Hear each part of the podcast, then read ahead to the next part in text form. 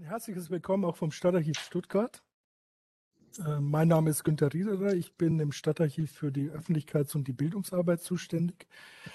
Als die Bibliothek für Zeitgeschichte uns vor einigen Monaten gefragt hat, ob wir als Kooperationspartner bei dieser Veranstaltung mitmachen möchten, haben wir sofort begeistert zugesagt. Das hat äh, zum einen mit dem Thema zu tun, zum anderen natürlich mit der Person und dem Autor des Buches, das wir heute vorstellen und das im Mittelpunkt steht. Zunächst zum Thema. Eines unserer Ziele als Stadtarchiv ist es, über die vielen fachlichen Aufgaben hinaus, also das klassische Erschließen, Archivieren, Bereitstellen von Dokumenten, ähm, ein Ort gesellschaftlicher Debatte zu sein. Ähm, ein Ort auch zu sein, an, diese, an dem diese Debatten geführt werden können und stattfinden können. In Stuttgart haben wir in Bezug auf Verschwörungstheorien, so denke ich, eine besondere Verantwortung. Im letzten Jahr hat die Stadt immer wieder mit Querdenker-Protestaktionen zu tun. Ähm, eine Szene, in der bekanntermaßen ähm, ganz besondere Formen von äh, Verschwörungstheorien kursieren.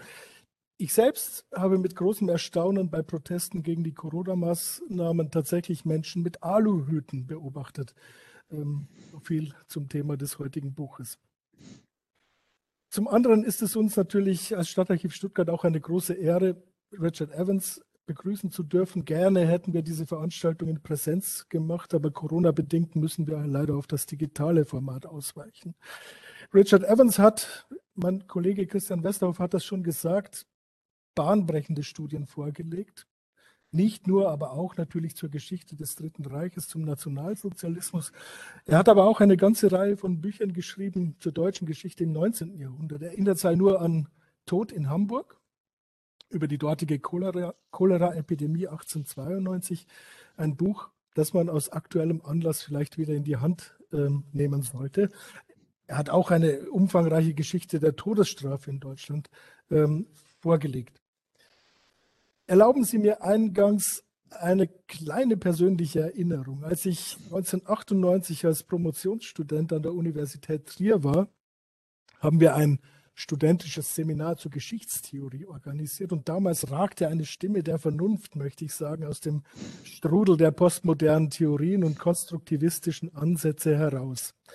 Richard J. Evans hat uns mit diesem Buch hier ähm, Fakten und Fiktionen über die Grundlagen historischer Erkenntnis wohltuend eindrücklich erklärt, ähm, was wissenschaftliches und historisches Arbeiten bedeutet. Das Buch hat mich ähm, damals sehr beeindruckt. Ähm, ich möchte Ihnen gerne den letzten Satz vorlesen, der gewissermaßen auch als Einführung in das Thema heute dienen kann. Dort heißt es nämlich, Sie, die Vergangenheit ist wirklich geschehen. Und wir können tatsächlich, wenn wir sehr gewissenhaft vorsichtig und selbstkritisch sind, herausfinden, wie sie geschah und einige haltbare Deutungen der Vergangenheit entwickeln. Und damit sind wir gewisser, gewissermaßen mitten in unserem heutigen Thema. Verschwörungstheorien sind heute befeuert durch die Präsidentschaft von Trump in den USA oder auch durch die jetzt vielfältig sprießenden äh, Verschwörungstheorien um Corona ein ganz zentrales ähm, Problem unserer Zeit. Wir Historikerinnen und Historiker wissen natürlich, dass das keine ganz neue Erkenntnis ist. Verschwörungstheorien hat es innerhalb der Geschichte immer gegeben. Sie haben eine lange Tradition. Richard Evans hat die fünf vielleicht einflussreichsten Legenden des Dritten Reiches für sein Buch ausgewählt und in jeweils einem Kapitel ausführlich behandelt. Sofern Sie das Buch noch nicht kennen, stelle ich das kurz vor. Das sind die Protokolle der Weisen von Zion. Das ist die Dolchstoßlegende. Das sind die Verschwörungstheorien um den Reichstagsbrand, den Englandflug von Rudolf Hess und die Frage, ob Hitler den Krieg überlebt hat. Definitiv das Kapitel mit den blühendsten ähm, Fantasien. Damit will ich es hier als Einführung bewenden lassen. Lieber Herr Professor Evans, wir freuen uns auf Ihren Vortrag. Wir sind gespannt auf Ihre Ausführungen. Vielen Dank. Vielen Dank für diese zwei äh, Einladungen, was etwas ungewöhnlich ist. Äh, und ich bedauere sehr, dass ich äh, nicht in Stuttgart tatsächlich anwesend sein kann. Vielleicht zum nächsten Mal beim nächsten Buch, wenn es ein nächstes Buch gibt. Okay, so die Vorstellung, dass nichts in der Geschichte zufällig geschieht, dass nichts so ist, wie es auf den ersten Blick scheint, dass alles, was vor sich geht, das, äh, das Ergebnis geheimer Machenschaften böswilliger Gruppen ist, die hinter den Kulissen die Geschehnisse manipulieren. Diese Vorstellung ist so alt wie die Geschichte selbst. Dennoch wird von vielen die Meinung vertreten, dass Verschwörungstheorien im 21. Jahrhundert vom Aufstieg des Internets und der sozialen Medien befördert populärer und weiter verbreitet seien als jemals zuvor. Zumal der Einfluss der traditionellen Torhüter der Meinungszirkulation wie Zeitungsredaktionen und Buchverlage schwindet und die in dem vertretenen Begriff der alternativen Fakten aufgehobene Unsicherheit gegenüber dem, was wahr oder falsch ist, allgemein zunimmt. Laut Joseph Osinski, einem der gegenwärtig führenden Wissenschaftlern äh, auf diesem Gebiet, sind Verschwörungstheorien zu einem Kennzeichen des frühen 21. Jahrhunderts geworden. So Osinski, äh, ich zitiere, sie sind zum Sammlungsruf großer politischer Bewegungen geworden das Internet einst als Instrument der Demokratie gepriesen wird, um des Profits oder der Macht willen benutzt, um die Massen mit Fake News zu manipulieren, die hauptsächlich aus erlogenen Verschwörungstheorien bestehen. Unsere Kultur, sagt Uschinski, wird von Verschwörungstheorien überschwemmt. Nirgendwo ist die Ausbreitung von Verschwörungstheorien und alternativen Fakten offensichtlicher als in revisionistischen Darstellungen der Geschichte des sogenannten Dritten Reichs. Lange diskreditierte Legenden sind hierbei in letzter Zeit zu neuem Leben erwacht und erhalten durch neu entdeckte Belege und neue Blinkwinkel der Betrachtung scheinbar Glaubwürdigkeit. So in meinem Buch geht es nicht um wirkliche Verschwörungen, es geht darum, wie die paranoide Vorstellungskraft mit Hitler und den Nationalsozialisten verbunden ist. Untersucht, wie gesagt, werden fünf vermeintliche Verschwörungen, die bisher von ernsthaften Historikern wie von Verschwörungstheoretikern verschiedenster Couleur jeweils einzeln behandelt wurden. Wenn man sie nun zusammengenommen durch die Brille jüngerer allgemeiner Studien über Verschwörungstheorien betrachtet, sind einige überraschende Dinge zu erkennen, die sie gemeinsam haben. Verschwörungstheorien sind nicht alle gleich. Die Forschung auf diesem Gebiet hat unterschiedliche Arten solcher Theorien ausgemacht und unterscheidet zunächst zwei Hauptformen. Die erste ist die systematische Verschwörungstheorie, in der eine einzelne konspirative Gruppe mithilfe der unterschiedlichsten Aktivitäten danach strebt, ein Land, eine Region oder sogar die ganze, ganze Welt äh, unter ihre Kontrolle zu bringen. Häufig ist die Verschwörung äh, der Theorie zufolge über einen langen äh, Zeitraum hinweg tätig und geografisch über ein weites Gebiet gespannt, in manchen Fällen buchstäblich über den gesamten Globus. Verbreitet und bestätigt wird sie durch eine weltweite Organisation wie die Illuminati, die Jesuiten, die Freimarer oder die Kommunisten oder eine Volksgruppe wie die Juden. Die zweite Hauptform ist die Ereignisverschwörungstheorie, in der eine Geheimorganisation oder Gruppe hinter einem bestimmten Ereignis steht, wie der Ermordung des amerikanischen Präsidenten John F. Kennedy oder der vermeintlich gefälschten Landung von Menschen auf dem Mond. Also laut der Theorie fand das alles, äh, fand die, die, die Landung auf dem Mond in einem Hollywood-Studio äh, statt. Diese Verschwörungen werden in der Regel als kurzfristige Phänomen, äh, Phänomene beschrieben, die wenige Wochen oder Monate aber einige Jahre höchstens in Anspruch nehmen. Wichtig ist die Tatsache, dass beide Arten von Verschwörungstheorien hinter historischen und häufig auch aktuellen Ereignissen das Wirken verborgener Kräfte annehmen. Gemeinsam ist beiden Formen ferner die Auffassung, dass die von Verschwörungstheoretikern sogenannte offizielle oder anders gedrückt allgemein anerkannte Auffassung eines Vorgangs oder Ereignisses oder Ereigniskette falsch sei. Tatsächlich impliziert schon die Benutzung äh, des Attributs offiziell, dass äh, Regierungen oder mächtige Eliten, Historiker, wissenschaftliche, Wissenschaftler, Journalisten und andere dazu gebracht haben, Narrative zu verbreiten, deren Zweck es ist, die Wahrheit zu verbergen und den Status quo zu bewahren und sie an der Macht zu halten. Dies wiederum bestärkt die Verschwörungstheoretiker darin, dass sie als einzige die wirkliche Wahrheit kennen.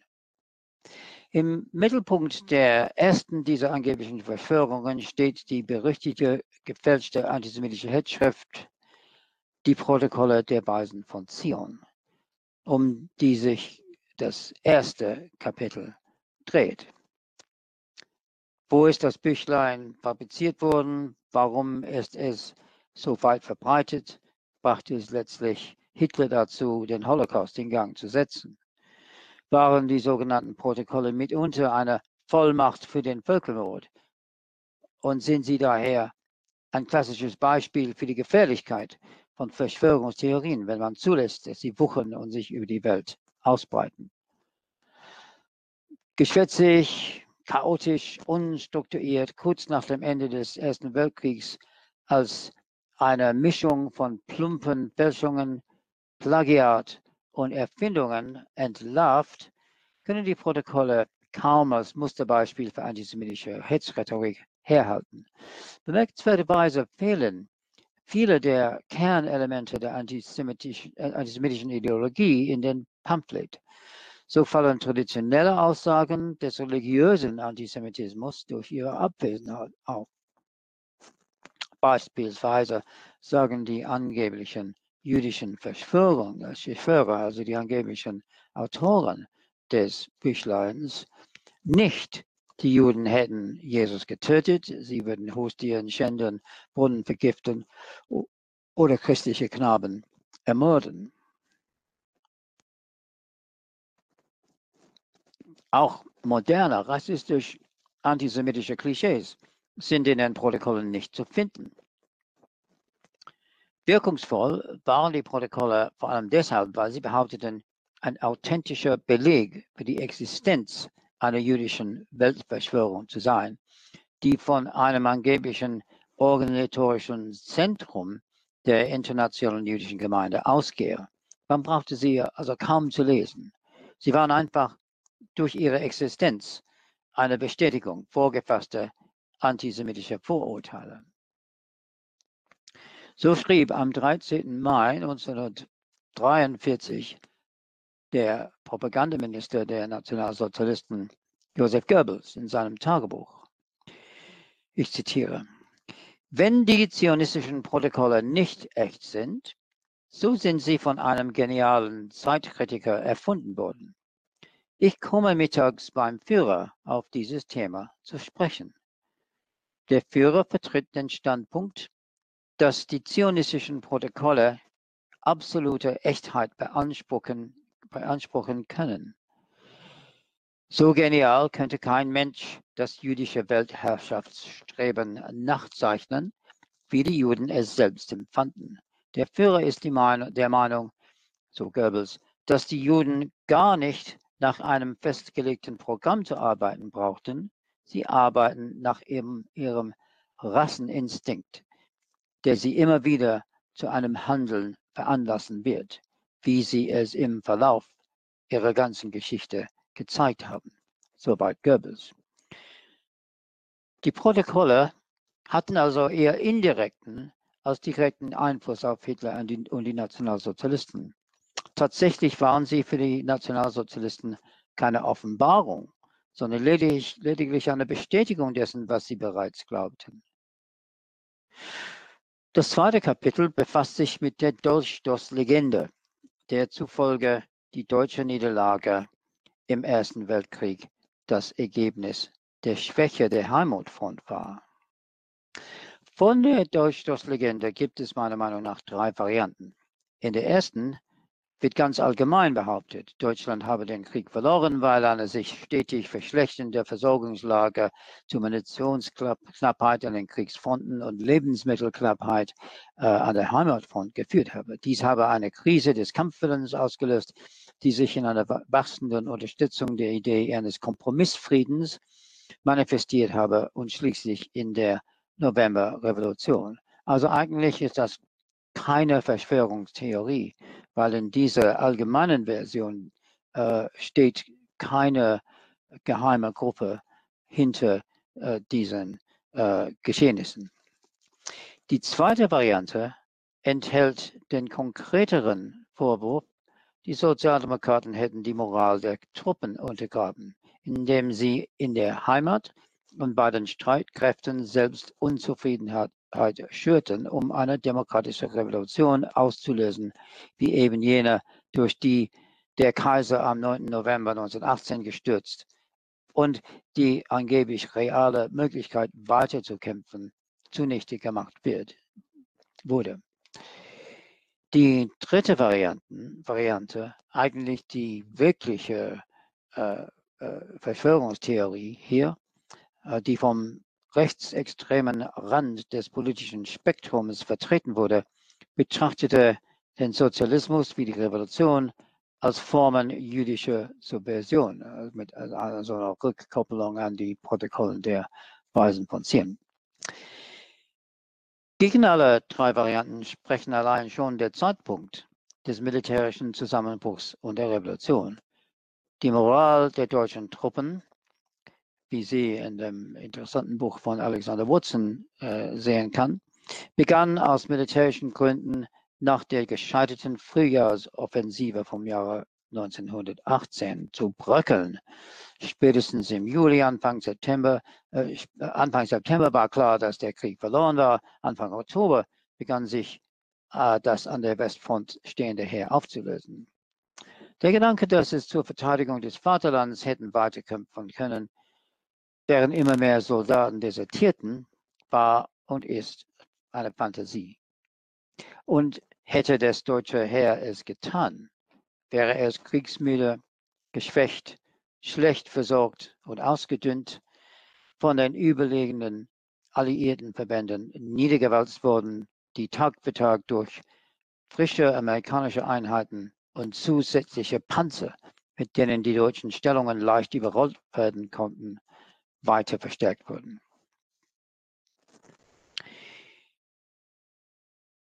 Alle diese Varianten der sogenannten Durchstoßlegende wurden höchstwahrscheinlich nur von einer Minderheit der deutschen Bevölkerung geglaubt, am allerwenigsten von den Millionen, die die Sozialdemokratie unterstützen.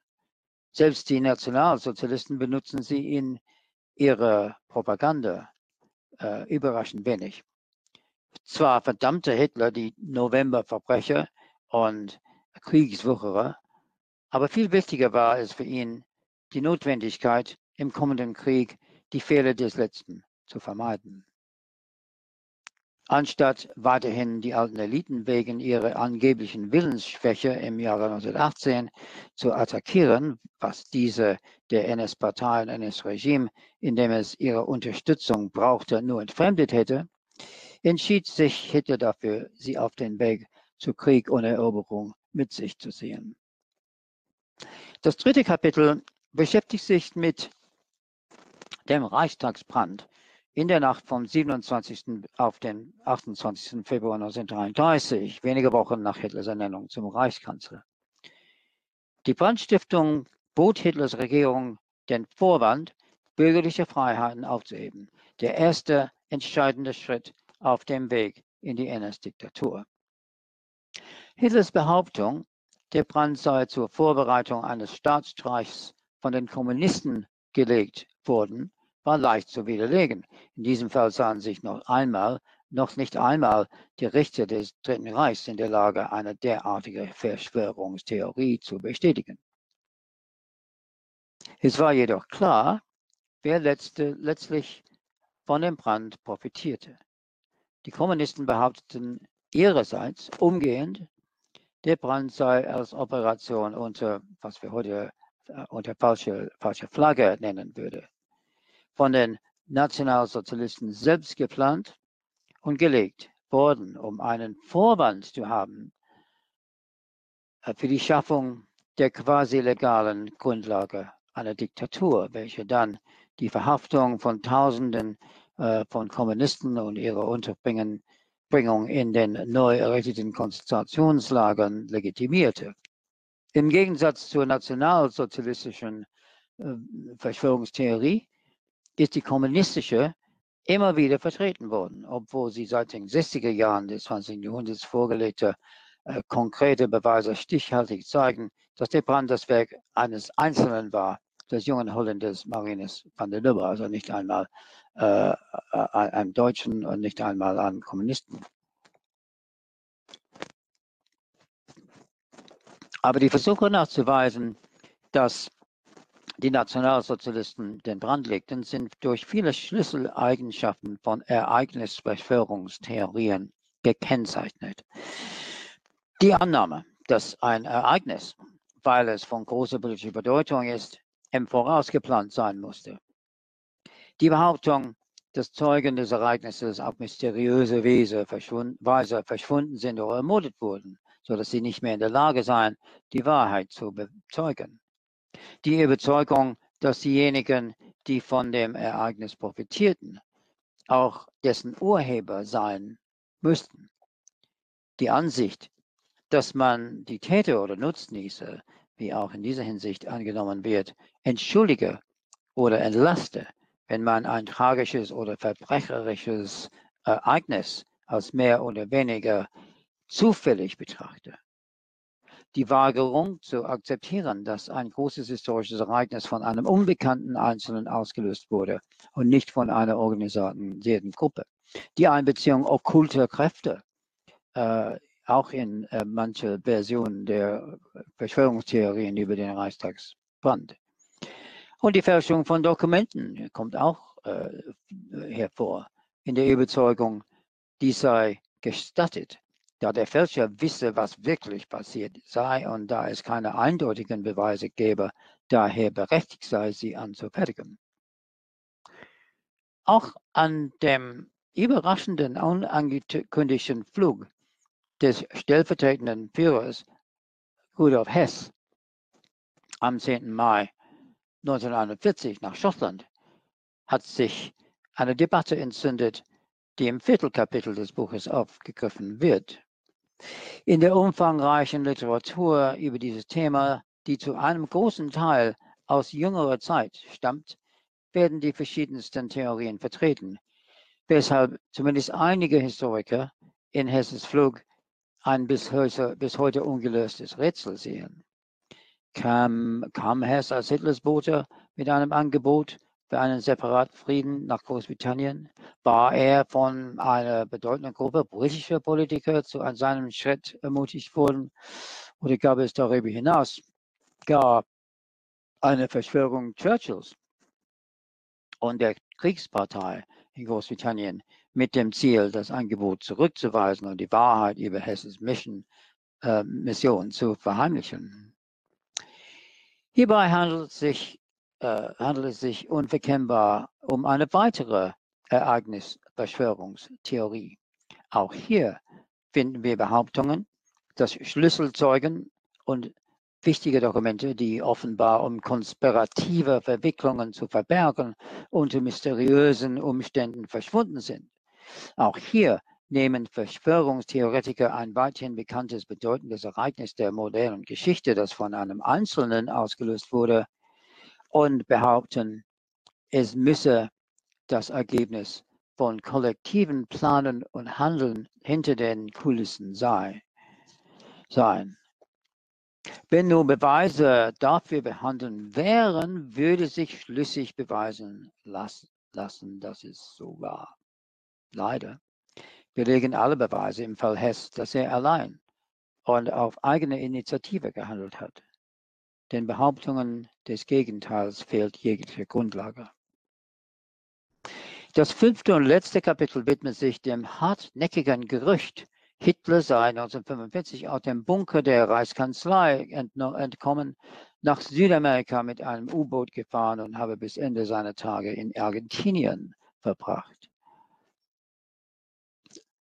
Obwohl die Rotarmisten die Überreste von Hitlers Leichnam im Garten der Reichskanzlei gefunden hatten und die Details seines Selbstmords von seinem Stab, vor allen Dingen äh, Otto Günsche und äh, Heinz Linger, dem russischen Vernehmen bestätigt worden waren, behauptete Stalin am 26. Mai 1945, Hitler ist nicht tot, sondern versteckt sich irgendwo.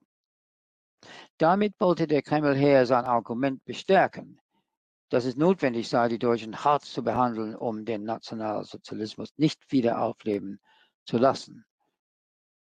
Da die Unklarheit, die Unklarheit bestehen blieb, häuften sich die Gerüchte. Immer wieder wurde gemeldet, der NS-Führer sei irgendwo gesehen worden, in Indonesien oder in Irland oder in einem Café in Österreich. Sensationsmeldungen über seinen vermeintlichen Verbleib sind wiederholt in den Boulevardzeitungen erschienen in den Staaten, äh, in den Vereinigten Staaten während der 50er Jahre. Die amerikanische Geheimdienst untersuchte eine ganze Menge Berichte, die eingereicht wurden. Und obwohl sie alle, äh, obwohl sie sie alle als unwahr einstuften, sind die Akten, die in ihrem Archiv noch immer liegen, wiederholt benutzt, um das Gegenteil zu behaupten.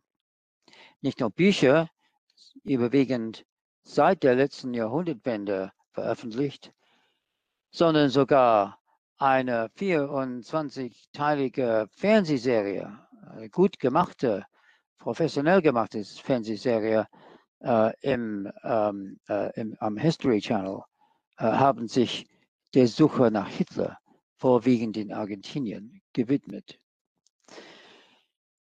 Alle Versuche zu beweisen, dass Hitler den Krieg überlebte, sind ohne Ausnahme erdichtet oder gefälscht oder basieren sich auf Gerüchte, Anspielungen, Hörensagen oder Vermutungen und sind leicht zu widerlegen von Eva Braun, einer eifrigen äh, Fotografin, ist keine einzige Foto, ähm, Fotonahme, äh, Fotoaufnahme erhalten, die aus der Zeit nach dem Krieg stammt.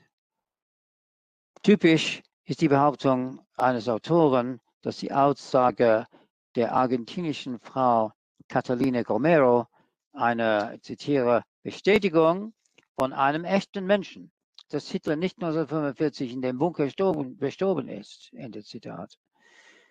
Gomero erinnerte sich an einen geheimnisvollen Gast in einem deutschen Haushalt, in dem sie arbeitete kurz nach dem Krieg. Von der Hausherrin habe sie erfahren, dass der Mann Hitler sei. Sie durfte aber den Mann nicht sehen oder treffen, sondern musste sein Essen auf einem Tablett vor seinem Schlafzimmer abstellen. Er, so sagte sie, er aß diese, dasselbe wie alle anderen im Haus. Typisch deutsche Gerichte. Wurst, Schinken, Gemüse. Aber der ungesehene Gast kann schon deshalb nicht Hitler gewesen sein, da dieser bekanntlich, wenn ich diesen Ausdruck benutzen darf, ein eingefleischter Vegetarier war. Noch abwegiger sind die Behauptungen, Hitler sei mit einem neu erfundenen deutschen Raummaschine nach Antarktika transportiert, wo er in einem unterirdischen Höhle weiterlebte, oder dass er mit Hilfe, sogar mit Hilfe von außerirdischen Fremdlingen gerettet wurde, oder gar, dass er irgendwann von einem Doppelgänger ersetzt worden war, was von seinem, seinen Sekretärinnen vehement dementiert wurde. In einer demokratischen politischen Kultur hat der Überlebensmythos für manche insofern eine gewisse mit dem Neonazismus und dem Antisemitismus verknüpfte politische Bedeutung erlangt, als er zu dem breiteren Glauben passt, dass die Welt des offiziellen Wissens nach 1945 die Wahrheit über den Krieg, den Holocaust, die NSDAP und dessen Führer unterdrückt habe. Die Verfechter des Überlebensmythos sind häufig Macht- und einflusslose Figuren, die sich am Rand der journalistischen, künstlerischen, politischen oder akademischen Sphären oder sogar außerhalb dieser Sphären durchs Leben schlagen und einen Weg hinein suchen. Das Internet hat diesem Untergrund der Pseudoinformation ermöglicht, seine Botschaften schneller und weiter zu verbreiten, als dies vorher möglich war. Aber was den Inhalt betrifft, hat er äh, nichts wirklich Neues zu bieten. Tatsächlich passt dieser in einem sehr alten Kontext, denjenigen des Narrativs vom großen Führer, der angeblich den Tod überlistet und als Inspirationsquelle für seine Anhänger im Verborgenen weiterlebt, wie der mythische britische König Artus, der mittelalterliche deutsche Kaiser Friedrich Barbarossa oder sogar der französische Kaiser Napoleon, der angeblich kürzlich erst in einem korsischen Restaurant gesichtet wurde. Laut dem Journalisten Roger Clark hat der Mythos von Hitlers Überleben Tausende und aufgrund seiner Verbreitung in einer langen, gut gemachten Fernsehserie sogar Millionen davon überzeugt, dass es richtig ist, geachtete, gelehrte Historiker als Lügner und Betrüger zu beschimpfen, auch wenn man damit die Verachtung und den Spott derjenigen auf sich zieht, die wirklich wissen, wovon sie reden. Verschwörungstheoretiker fährt Clark fort, und ich zitiere, vergiften die Quellen des Wissens, indem sie die Ungebildeten ausbeuten, begönnen und in ihrer Ignoranz bestärken. Sie ermuntern dazu, gelehrten Werken nicht zu glauben und den Ruf professioneller Historiker in den Dreck zu ziehen. Wenn man die Glaubwürdigkeit gut recherchierter Bücher und Filme beschädigt, so Clark, setzt man den Mythos an die Stelle der Realität. Gefälschte Geschichte richtet Schaden an. Sie verletzt Kriegsveteranen und Millionen von Opfern der Nationalsozialisten. Anzunehmen, Hitler habe sich mit Duldung der Westalliierten an, an irgendeinen Zufluchtsort zurückgezogen, ist beleidigend. Es trivialisiert und negiert den schwer errungenen Sieg über die Nationalsozialisten, so Roger Clark. Dass Verschwörungstheorien, die sich um Hitler drehen, heute zunehmend verbreitet und in manchen Fällen wiederbelebt wurden, ist Teil eines umfassenderen Trends, der von mehreren sich immer zusammenschließenden Strömungen gebildet wird. Diese arbeiten daran, die Grenze zwischen Wahrheit und Fiktion zu verwischen. Oder vielleicht mehr noch daran, alternative Wahrheiten zu präsentieren, von denen jede angeblich der Realität entspricht und eine eigene Palette von Quasi-Belegen vorweist, die ihre Behauptungen stützen angeblich. Herauszufinden, was in der Geschichte wirklich geschehen ist, ist schwierig. Es erfordert viel harte Arbeit, wie die genaue Untersuchung von Belegen und Dokumenten. Es setzt die Bereitschaft äh, voraus, seine Meinung zu ändern und seine Vorurteile und vorgefassten Ansichten aufzugeben, wenn die Belege gegen sie sprechen. Und diese Arbeit ist selbst in einer Zeit wie die heutigen möglich, in der äh, durch äh, das Internet gefördert jede seiner Ansichten in der Öffentlichkeit verbreiten kann, wie bizarr sie auch sein mögen. Die sozialen Medien sind endlich auf diese Problem, dieses Problem aufmerksam ge geworden. Äh, aber letztlich äh, ist es äh, sehr schwierig, Falschheit einfach durch Zensur zu bekämpfen, selbst wenn wir es wünschten. Der einzige Weg, nachzuweisen, was wahr und was falsch ist, ist und bleibt sorgfältige, akribische Arbeit und die in meinem Buch enthaltenen Fallstudien sind ein bescheidener Beitrag dazu. Vielen Dank.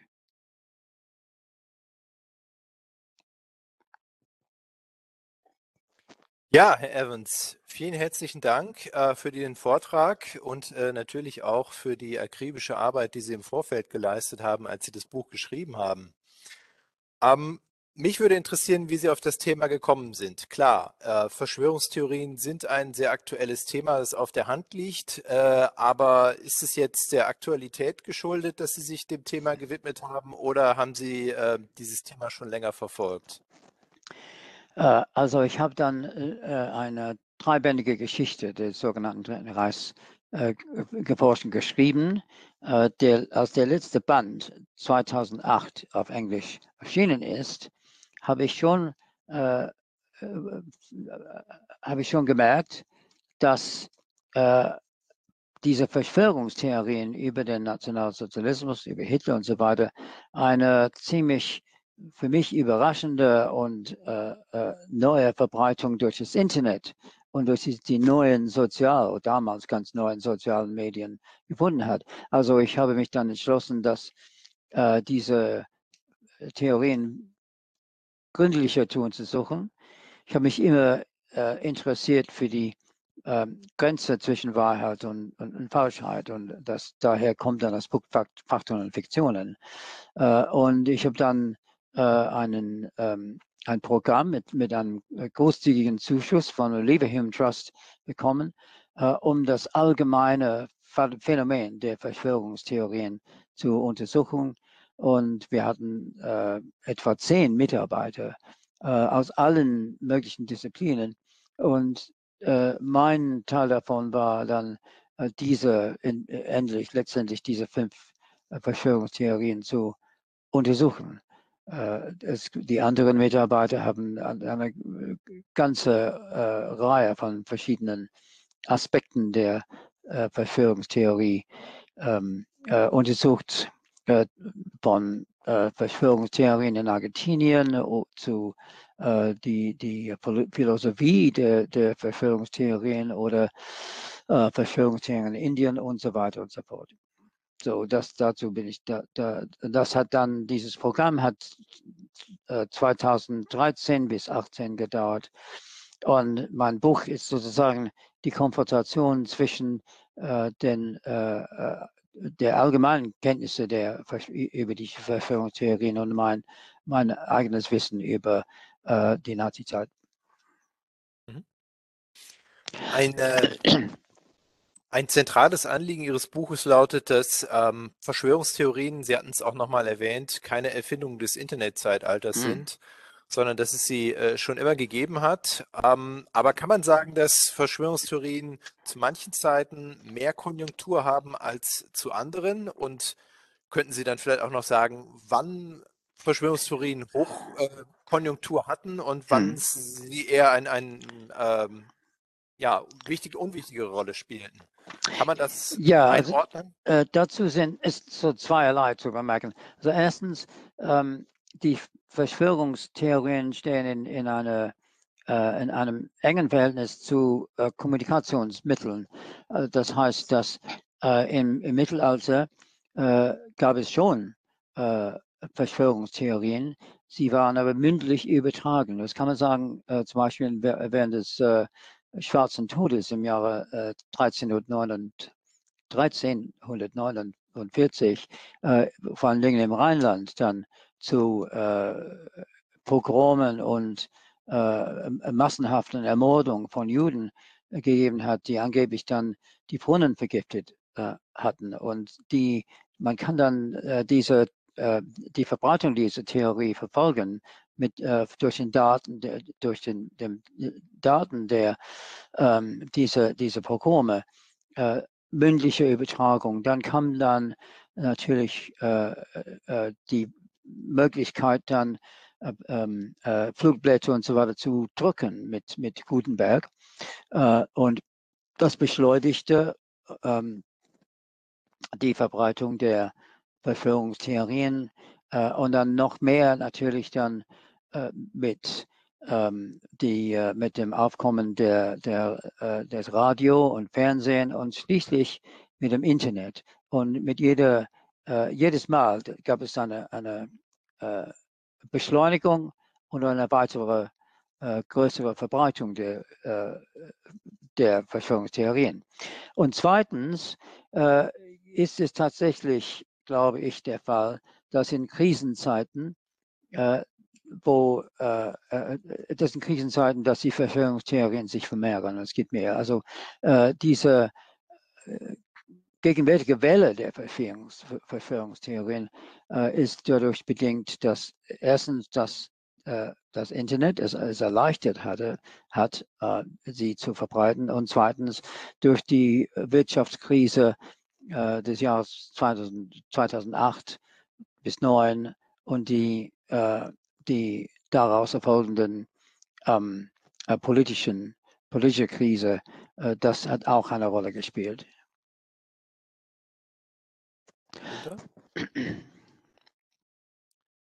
Ähm, Im Buch wird äh, die Frage sehr intensiv diskutiert, äh, wem die Verschwörungstheorie jeweils nutzt. Also mm. Sie haben das lateinisch cui bono äh, beschrieben. Beim Lesen der einzelnen Kapitel hat mir die Argumentation schon eingeleuchtet, aber bei einigen Kapiteln ist es offensichtlicher. Beim Reichstagsbrand ist klar, wem nutzt das? Mm. Ähm, ich habe mich gefragt, warum ist das so wichtig zu fragen äh, nach diesem Cui Bono? Denn äh, Verschwörungstheorien führen doch in gewisser Weise auch ein Eigenleben und können unabhängig äh, mhm. davon entstehen, ob sie jemandem nützlich sind oder nicht. Das erleben wir ja auch sozusagen täglich äh, jetzt im Netz oder in sozialen Medien. Ja, ja, da sind Sie richtig, äh, äh, haben Sie recht. Ähm, dass äh, in, in manchen äh, Verschwörungstheorien spielt dann die, ähm, das, das Qui Bono, also wem nützt es, äh, eine Rolle.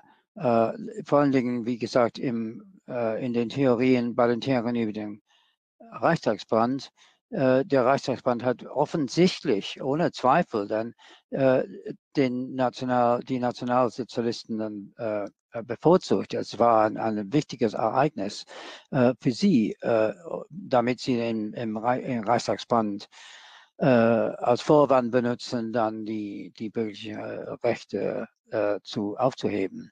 Und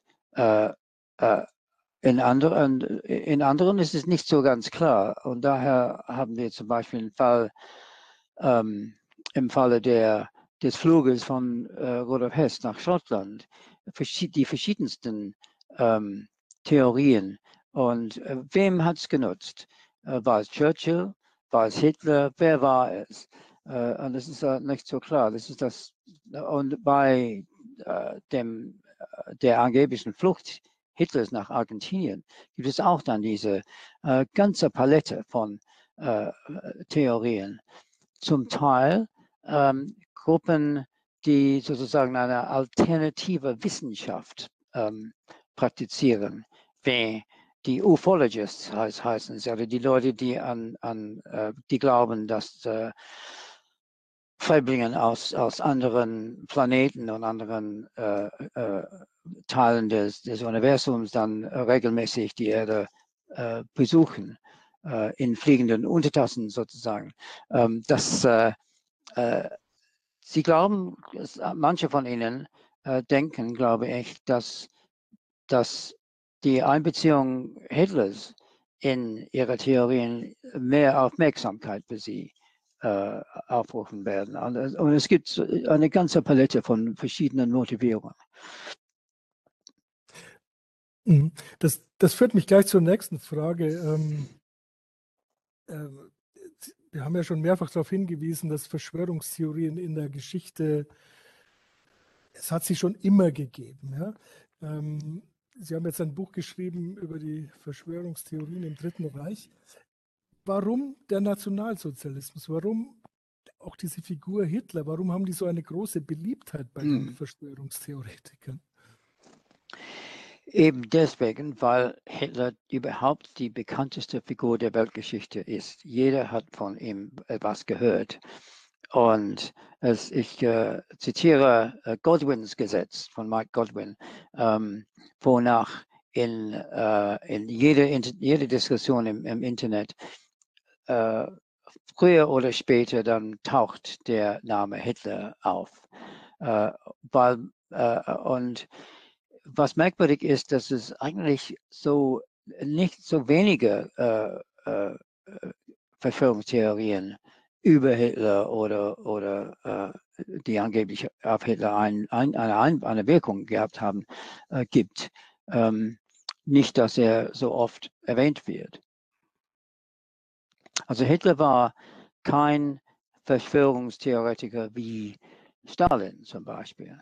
Stalin äh, hat Verschwörungstheorien als ähm, eine Technik des äh, äh, seiner Macht benutzt und Hunderttausende von, äh, von Russen und anderen dann äh, ähm, beschuldigt, dass sie gegen die Sowjetunion ähm, äh, Verschwörungen entfaltet haben und sie dann äh, praktisch äh, verhaftet in den großen Säuberungen äh, beurteilt und getötet. Hitler nicht, weil Hitler, äh, äh also weil, äh, ähm, Stalin kam aus einer Gruppe gleich, äh, äh, eine Gruppe ähm, von Bolschewiken, die eigentlich, eigentlich auf dem gleichen, gleichen politischen Niveau waren äh, und musste dann die andere oder dachte, dass er die, die anderen dann wegschaffen äh, musste, um die, Allein, äh, die Alleinherrschaft zu sichern. Hitler war von Anfang an für seine Gefolgschaft äh, eine, äh, der, der sogenannte Führer. Äh, der brauchte das nicht zu tun. und selbst Ernst Röhm, äh, beim sogenannten Röhmputsch war kein, nicht kein, kein Verschwörer, der hat alles, was er machte, war, hat er offen, äh, offen und in, in der Öffentlichkeit gemacht. Hm. Okay. Wir haben jetzt, ja. ähm, wir haben jetzt eine erste Frage im Chat. Ich lese sie mal vor. Ähm, ja. Herr Professor Evans, Sie kennen sich ja auch sehr gut mit Epidemien bzw. Pandemien aus. Mhm. Spielen Verschwörungstheorien auch während der Cholera-Ausbrüche im 19. Jahrhundert eine Rolle? Ähm, ja, äh, also die Cholera war eine, eine ganz neue, äh, in Europa unbekannte Krankheit, die äh, erst 1830, äh, ähm, also in 1830 äh, ihre ersten Opfer gemacht hat, äh, die dann bis zum Ende des Jahrhunderts und in, in, in Russland noch später dann eine große Wirkung hatte. Und am Anfang in äh, England zum Beispiel und Schottland in, und England, dann dachten viele Leute, dass, äh, dass es die Ärzte war, die die Leute ermordet haben um sie, um Leichen für die Obduktion zu bekommen. Ähm, es gab äh, zwei äh, Mörder, Burke und Hare in Edinburgh, die das tatsächlich gemacht haben. Die haben Leute ermordet und dann die, die Leichen an die, an die Ärzte verkauft.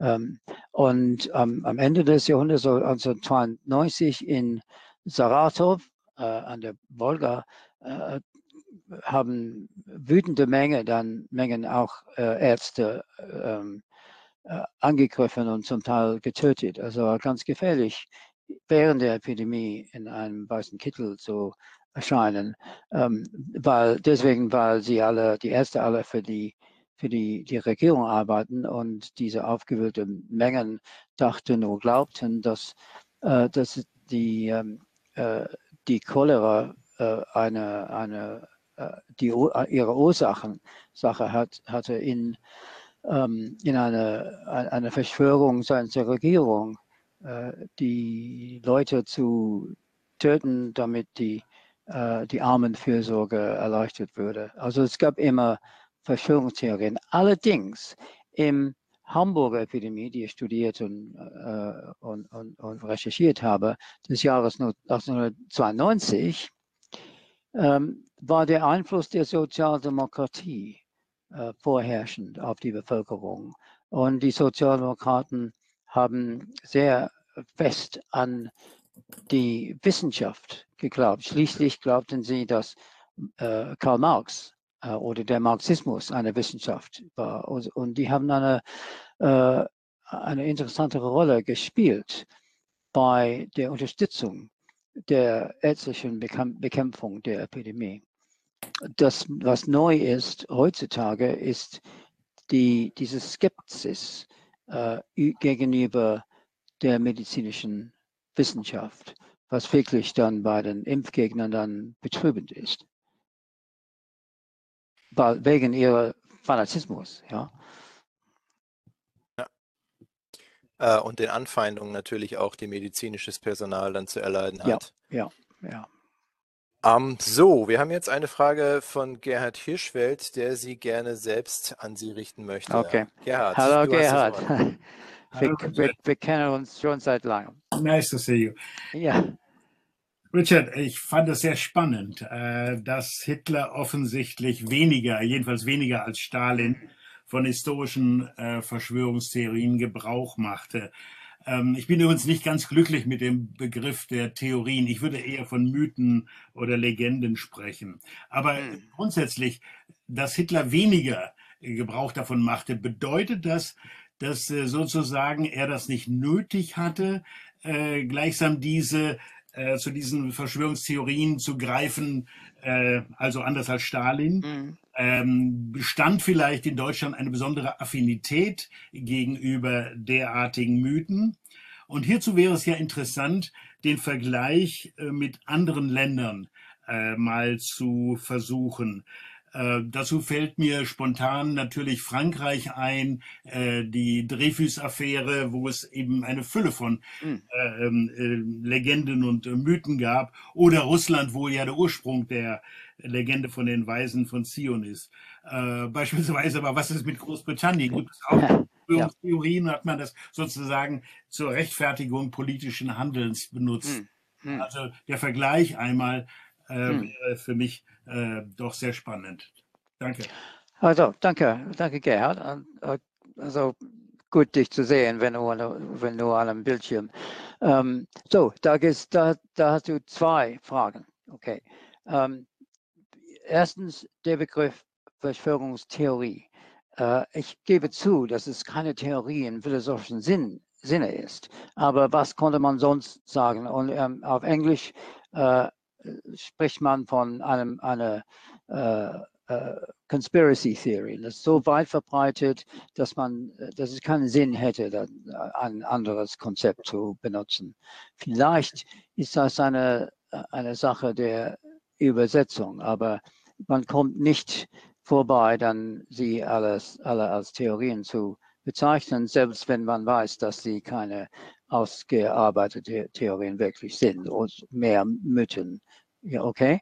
Ähm, dann zweitens, ähm, ja, also Hitler und die Nationalsozialisten glaubten äh, zutiefst an einer großen ähm, systematischen Verschwörungstheorie, wie ich dargelegt habe, nämlich äh, als Antisemiten. Das war die Theorie, dass alle Juden äh, überall in der Welt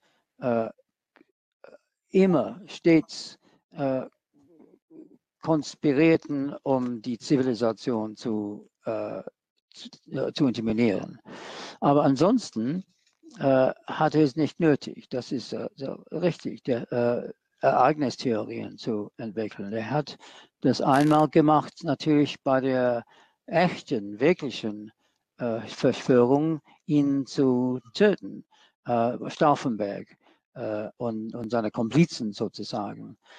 und äh, zuerst glaubte er, dass das, äh, und sagte er am, am, Radio, dass der Versuch, ihn mittels einer Bombe zu töten, äh, nur, äh, die, äh, nur von einer ganz kleinen Clique äh, ehrgeizigen, dummen Offiziere kam oder sowas ähnliches. Und nur allmählich dann musste er zugeben, dass, dass die die, die Verschwörer eine breite Palette, Palette politischer Richtungen äh, äh, hatten und äh, repräsentierten.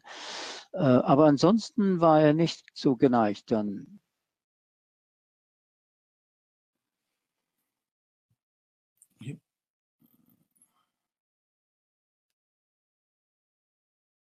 Ich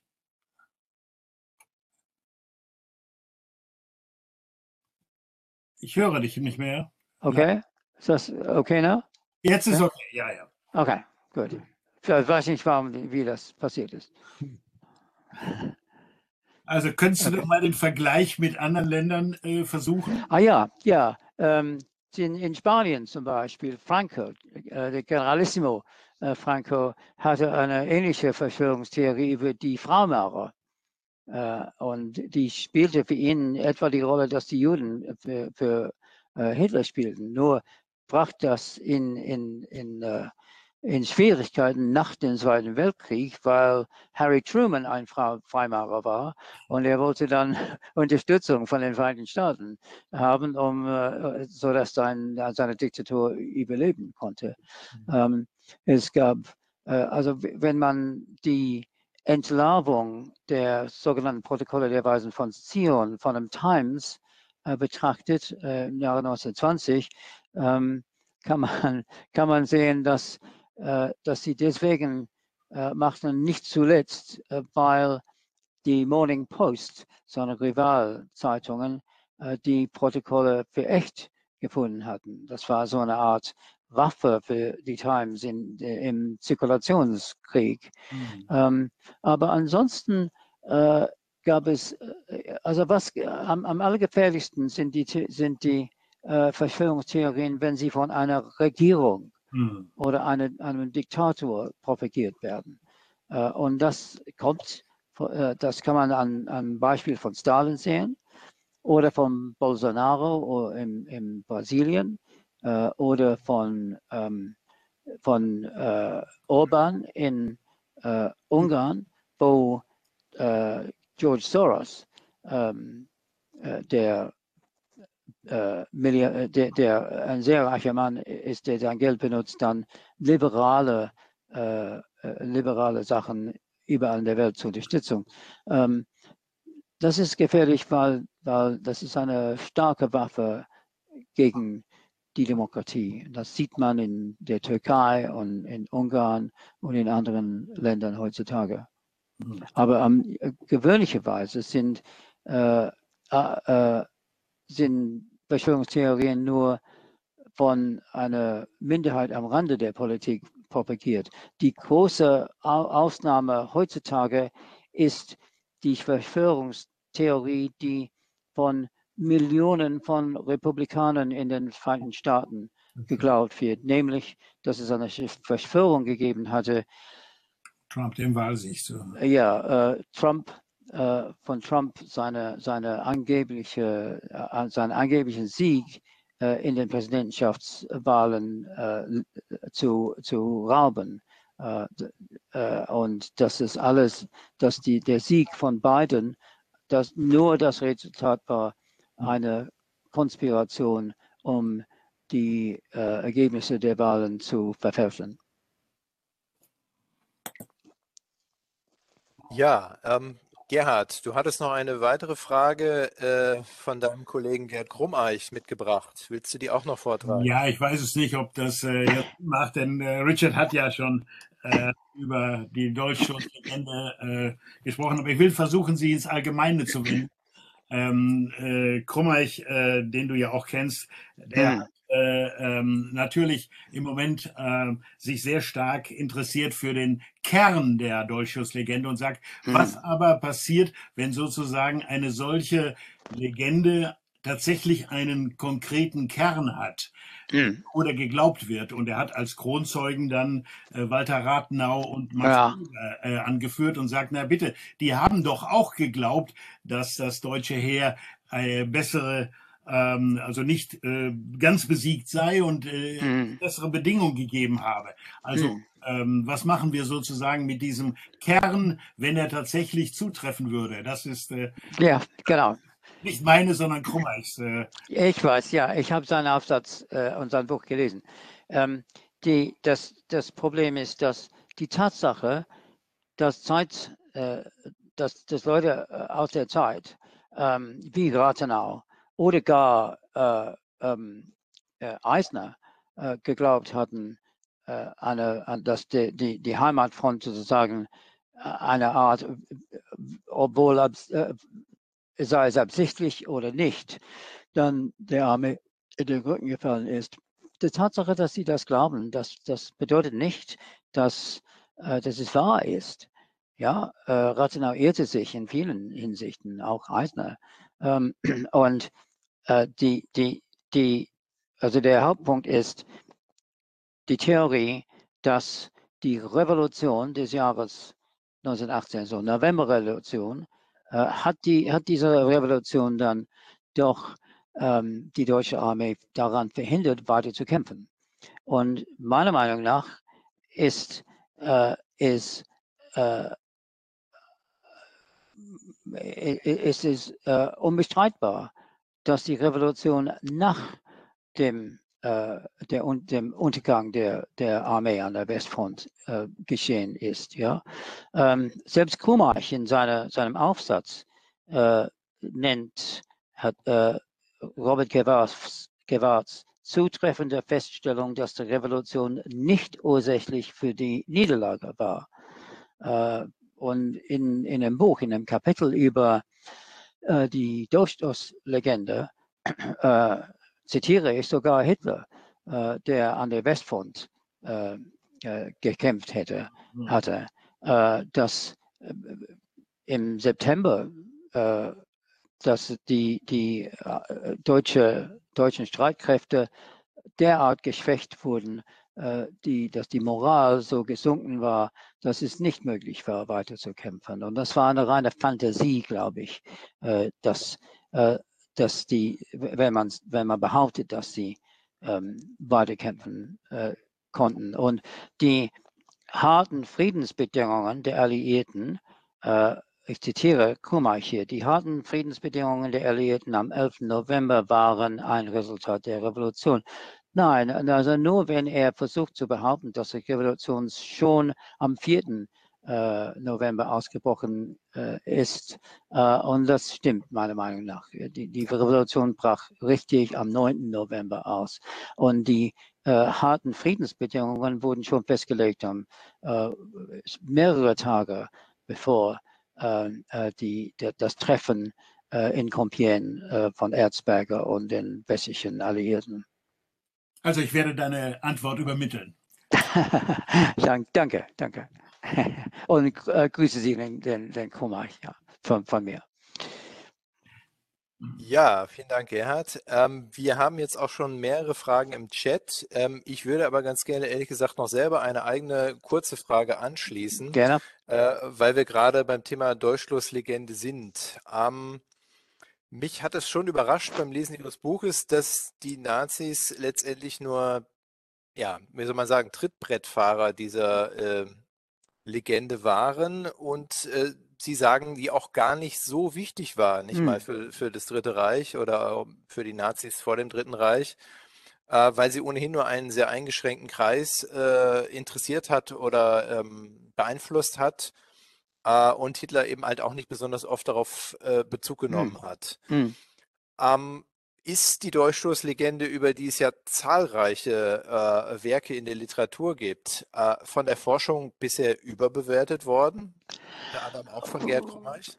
Äh, nicht, nicht ganz, weil äh, diese, dieses Argument, ähm, dass, die, dass die Nationalsozialisten äh, die Durchstoßlegende propagandistisch nicht, propagandistisch äh, nicht, ähm, nicht so eifrig ausgenutzt haben. Äh, das kommt äh, vom, von einem schönen Aufsatz, äh, einem sehr alten Aufsatz von äh, Hiller von Gärtringen. Äh, einen, einen, sehr guten Aufsatz, glaube ich. Und es ist eine, eine Überraschung. Aber wie gesagt, hat Hitler und die, haben Hitler und die Nazis dann zuerst auf die sogenannten Kriegswucherer, das heißt also jüdische Geschäftsleute in ihrem äh, äh, ähm, in, in, ihrer Meinung, ihrer Meinung nach konzentriert und nicht, äh, also nicht die äh, Durchstoßlegende propagiert, weil sie nicht dann, äh, weil sie die, die Unterstützung von den Leute, von den Leuten, die da, dort waren, während des Krieges an der Heimatfront äh, haben wollten.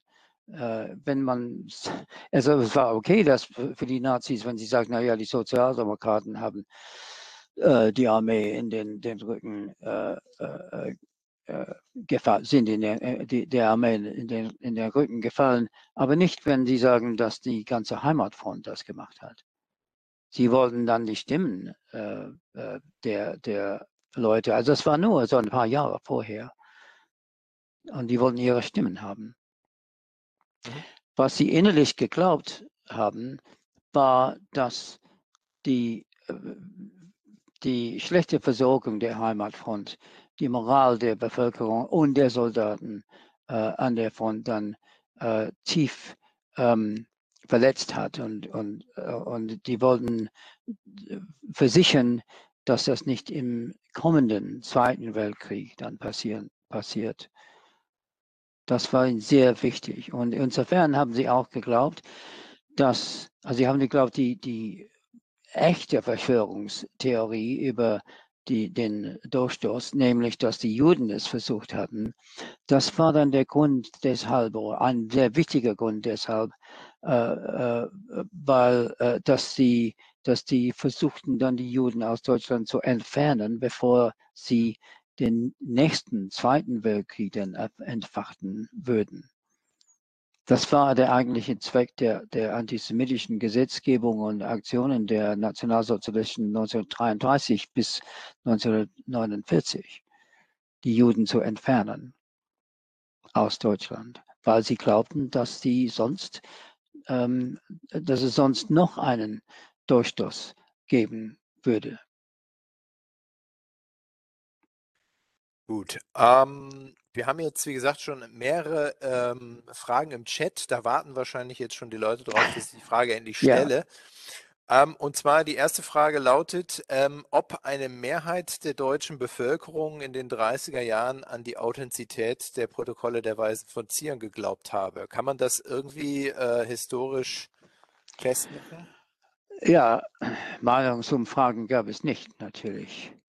Ähm, es ist sehr schwierig festzustellen, aber man muss, ähm, also es gab, also die, die, es in den, also es gab ehemaligen Kommunisten, ehemalige ähm, Sozialdemokraten, die KPD und die SPD zusammengenommen haben in den, bei den Novemberwahlen, also bei den letzten freien Wahlen in der Weimarer Republik im Jahre 1932 mehr Stimmen als die, als die Nazis bekommen. Und ihre Ansichten nicht, sind nicht über Nacht äh, verschwunden, äh, gleich nach der Machtübernahme von, von den Nazis.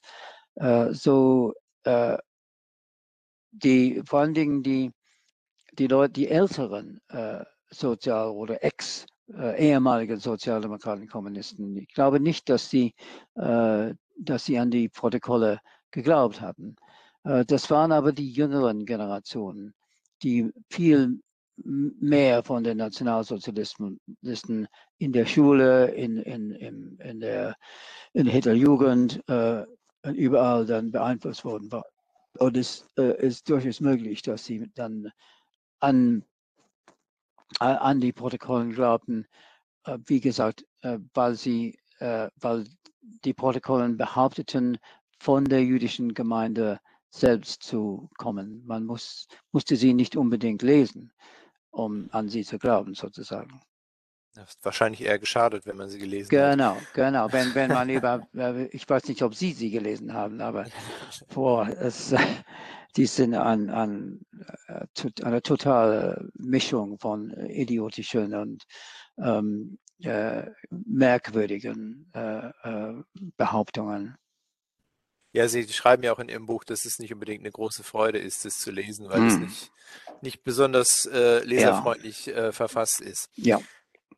Ja, dann haben wir eine Frage ähm, aus dem Stadtarchiv Stuttgart. Über den Reichstagsbrand äh, hat es eine ernsthafte zeitgeschichtliche Debatte gegeben.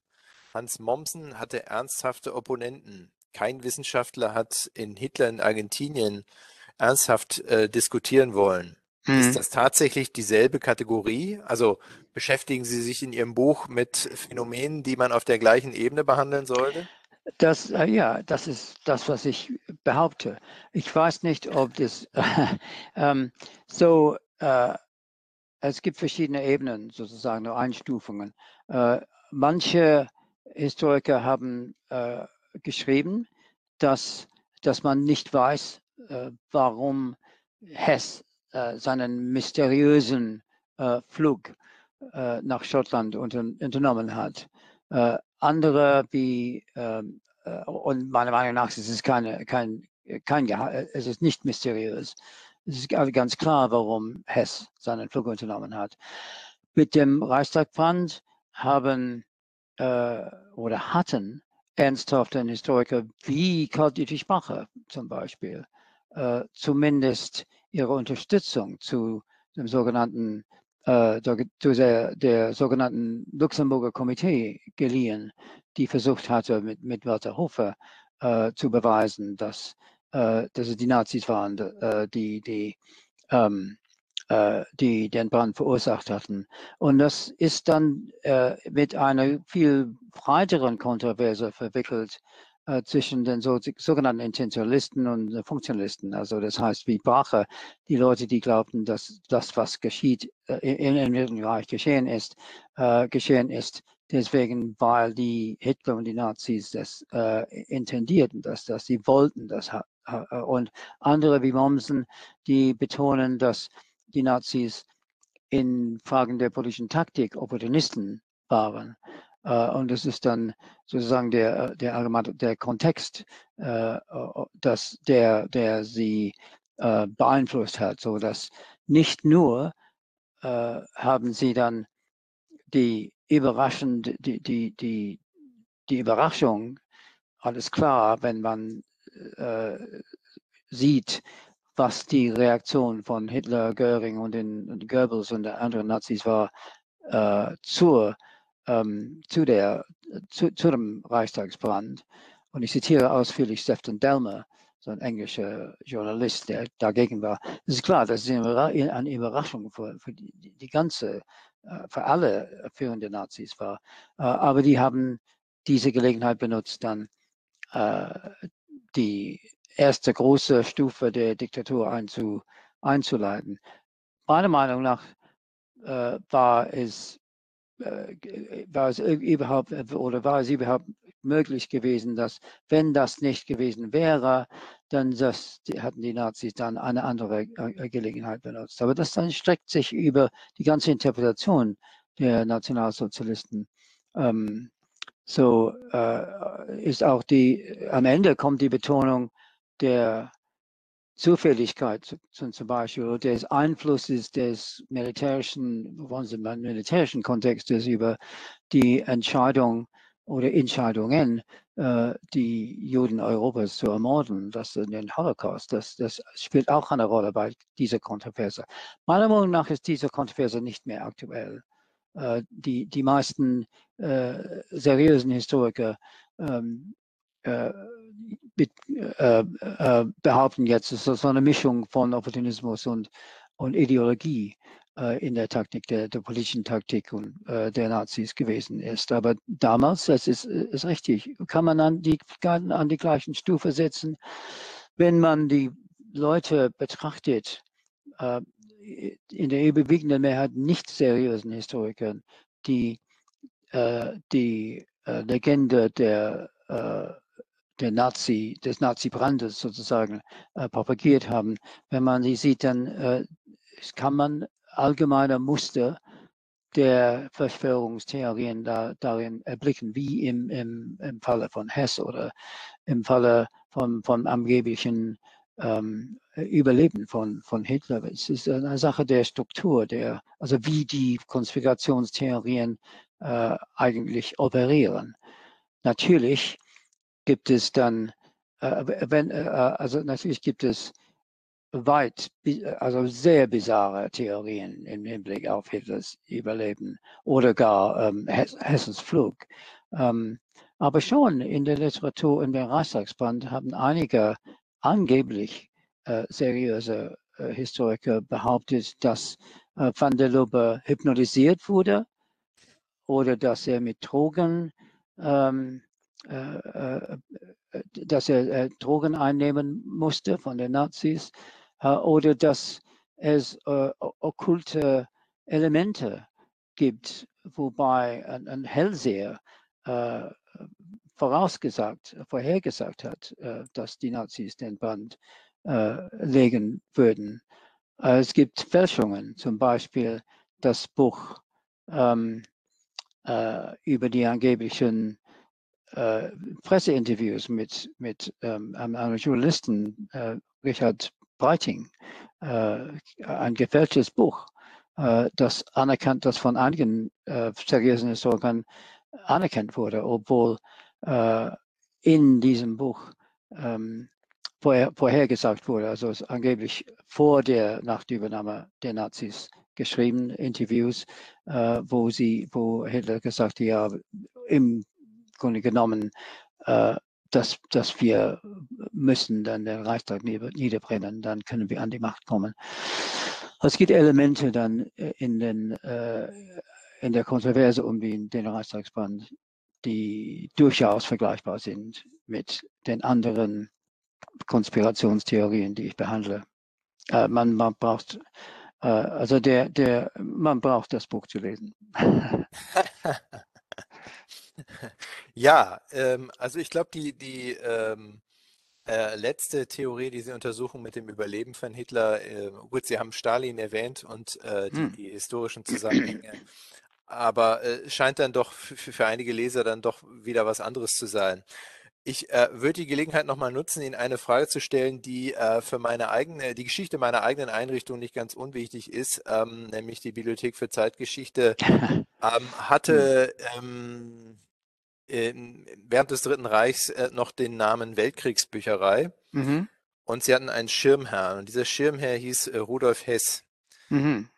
Ähm, und Rudolf Hess hat sich dann ähm, ja 1941 als äh, Schirmherr äh, dann äh, ziemlich schnell erledigt. ähm, ja. Und ähm, ja, es gibt dann eben halt doch, doch sehr konkrete Folgen dieses äh, hm. Fluges. Hm. Ähm, nämlich ähm, fragte dann äh, der damalige Leiter der Weltkriegsbücherei beim Führerhauptquartier an, was sie denn jetzt tun sollten, ähm, wer denn der neue Schirmherr der Weltkriegsbücherei werden sollte. Und äh, ist es dann tatsächlich so, dass Martin Bormann äh, mitten in einem totalen Krieg die Zeit findet zu antworten und schreibt, dass ähm, der Führer sich die Sache überlegt habe und äh, er dann den württembergischen äh, Gauleiter äh, Moore als äh, neuen Schirmherr äh, der Sammlung vorschlägt. Hm. Ähm, die Frage, die sich dann in dem Zusammenhang sofort aufwirft, ist, ja. ähm, wie konnte es sein, ähm, und da sind wir dann, glaube ich, dann doch nochmal auf einer anderen Ebene unterwegs als bei dem angeblichen Überleben von Hitler, ähm, dass eine so hochgestellte Persönlichkeit wie Hess, nämlich der Stellvertreter des mhm. Führers, auch wenn er natürlich 1941 jetzt nicht mehr so viel zu sagen hatte, mhm. aber so eine hochgestellte Führungspersönlichkeit so eine Tat, diesen Flug nach Großbritannien unternehmen konnte, ohne dass es jemand merkt, äh, und vor allen Dingen, wie konnte sich Hess selbst so verschätzen, in was die Reaktion äh, hm. der Briten angehen würde? Ähm, ja. Wie konnte hm. er glauben, dass er dann dort äh, in irgendeiner Form wohlwollend aufgenommen und als Friedensverhandler dann angenommen mhm. wird? Wie konnte so jemand als Nummer zwei offiziell im Dritten Reich mhm. äh, ähm, sich so verschätzen? Ja, äh, Dafür müssen Sie auch dann den, diesen Kapitel in dem Buch lesen. Aber äh, ich, hier kann ich nur sagen, dass, ähm, dass es dann natürlich, Hess war nicht der einzige führende Nazi, der die, die Fehleinschätzungen gemacht haben. Vor allen Dingen Hitler in, bei Operation äh, Unternehmen Barbarossa, äh, der hat dann die Stärke der Sowjetunion äh, fatal unterschätzt. Äh, wenn er glaubte, dass, dass die, das ganze Gebäude des Kommunismus dann äh, zusammenbrechen, in sich stürzen würde, wenn, wenn er ähm, mit seinen Streitkräften dann die Sowjetunion äh, in, in die Sowjetunion einmarschieren würde. Also es gibt viele, also Rationalität ist die, das Letzte, was, was man von den Nazis erwarten, zu erwarten hat.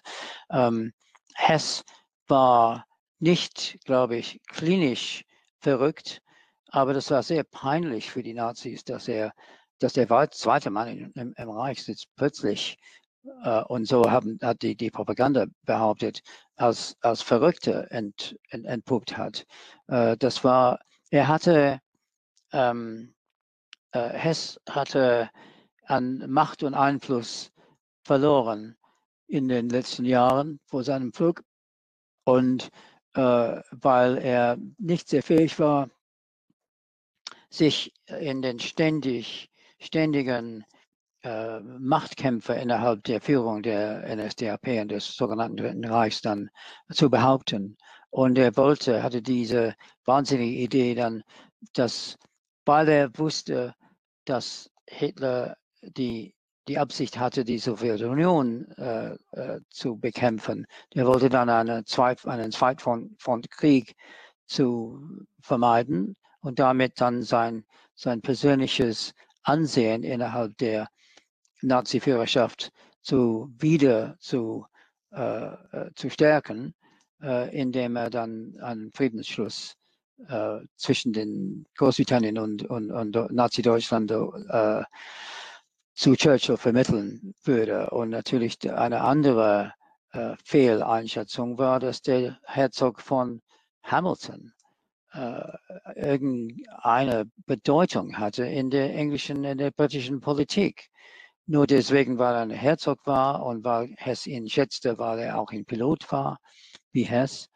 Äh, und weil er Hamilton eine bedeutende Rolle in einer deutsch-britischen Freundschaftsgesellschaft hatte, was Hess dann äh, äh, fälschlicherweise dann als äh, eine Pro-Nazi-Gruppe einschätzte.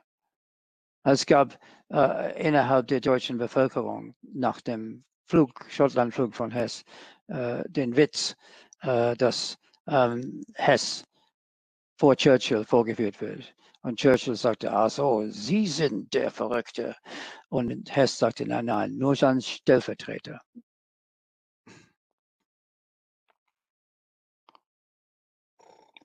Ja, Günther, ich glaube, du hattest noch eine Frage, ne? Ja, Herr Evans, ich würde Sie gerne noch etwas zu den Archiven fragen. Mhm.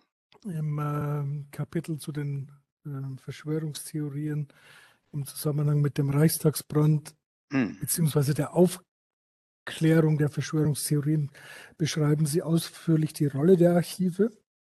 Und ich habe mich gefragt, ähm, ob wir vielleicht etwas Grundsätzliches daraus ableiten können.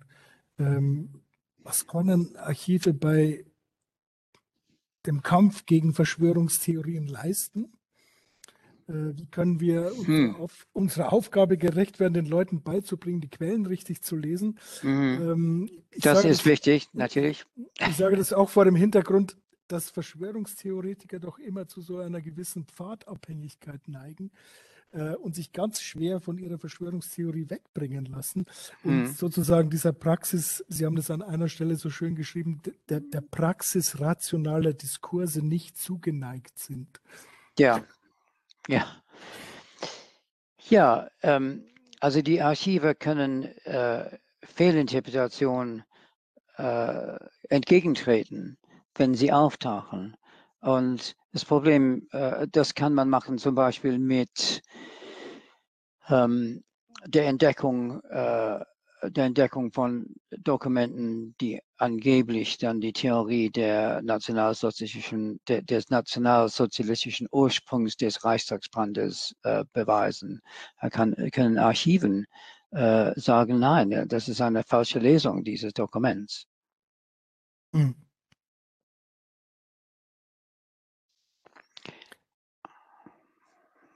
Ich habe den Eindruck, wir kommen hier schon langsam äh, zu einem sehr guten Schlusspunkt.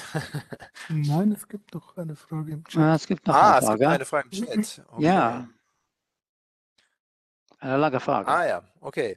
Äh, und zwar äh, gibt es einen Zusammenhang zwischen kontrafaktischer Erzählung oder Fiktionen und Verschwörungstheorien. Man denke an Andrew Roberts Buch The Aachen Memorandum, in dem die, die EU als deutsches Machtprojekt dargestellt wird und die Behauptung während der Brexit-Debatten, die EU unterwerfe Großbritannien. Also das Aachen-Memorandum ist, äh, ist eines der schlechtesten Romane, die es je gegeben hat. Und äh, Andrew Roberts ist äh, manchmal äh, ein, ein herausragender, also sehr guter Historiker. Also seine Biografie von äh, ähm, äh, Lord Salisbury, also dem großen Premierminister des 19. Jahrhunderts, ist, ist, äh, ist äh, ausgezeichnet. Und er hat auch sogar eine gute Churchill-Biografie geschrieben, aber Romane sollte er nicht schreiben, glaube ich. Ähm, kontrafaktisches Ja, weil, weil, wie ich dann in meinem neuen Buch äh, sage oder schreibe, äh, beinhaltet an äh, diese, diese Verschwörungstheorien doch etwas Kontrafaktisches. Zum Beispiel, so dass äh, wenn es keine Weltverschwörung, also wenn es keine äh, Weltverschwörung der Juden, die entlarvt wurde, angeblich von den Protokollen der Weisen von Zion, gegeben hätte, dann äh, gäbe es, hätte es keine, keinen Liberalismus, keinen Sozialismus und so weiter gegeben. Oder wenn Hesses Flug gelungen wäre, dann wäre ein Frieden zwischen England und Großbritannien und äh, Nazi-Deutschland geschlossen werden, äh, wenn die Nazis nicht den Reichstag niedergebrannt hätten, dann würde Hitlers Diktatur nicht äh, zustande, äh, hätte, nicht, hätte die Diktatur nicht zustande gekommen, ist die Diktatur nicht zustande gekommen äh, und so weiter. Also das ist, das ist sehr interessant, die implizierte, ein impliz, ähm, impliziertes, kontrafaktisches Argument ist in diesen Verschwörungstheorien beinhaltet. Und über kontrafaktische, das, das, über kontrafakt Authentizität habe ich auch ein Buch geschrieben, ähm, vor einigen Jahren erschienen. Wenn wir jetzt nochmal versuchen, ähm, die Ergebnisse Ihres Buchs und auch dieser Diskussion und, und dieses äh, Vortragsabends mhm. zusammenzufassen. Mhm. Ähm, was würden Sie sagen von den fünf Theorien, äh, mit denen Sie sich im Buch beschäftigen, ist die wirkmächtigste gewesen und welche von denen äh, ist es heute noch? Also welche ist bis, bis heute am, am stärksten fortwirkend und, und äh, folgenwirksam? Hm. Also die, die Theorie, die die weiteste Verbreitung hat, allerdings, glaube ich, außerhalb Europas, das ist die Protokolle der Weisen von Zion, die, die äh, oft äh, wieder äh, gedruckt worden sind, vor allen Dingen im, im Nahen Osten, aber auch in anderen Ländern. Ähm, und das ist eine, äh, obwohl ich glaube, dass die sogenannten Protokolle, also der, der, der Einfluss der Protokolle überschätzt worden ist, ähm, ist der Einfluss doch eine reale. Ähm, wenn man ähm, die Verbreitung eines, äh, einer dieser Theorien in Europa betrachtet, dann die Theorie des Überlebens von Hitler. Also diese Serie Hunting Hitler äh, im, äh, am History Channel äh, mit 24, 24 Folgen, äh, sehr gut gemacht, sehr professionell gemacht, mit durchschnittlich drei Millionen äh, Zuschauer pro Programm. Das ist eine Menge, eine Menge Leute. Und das ist auch eine, ähm, das hat eine, eine Wirkung, glaube ich.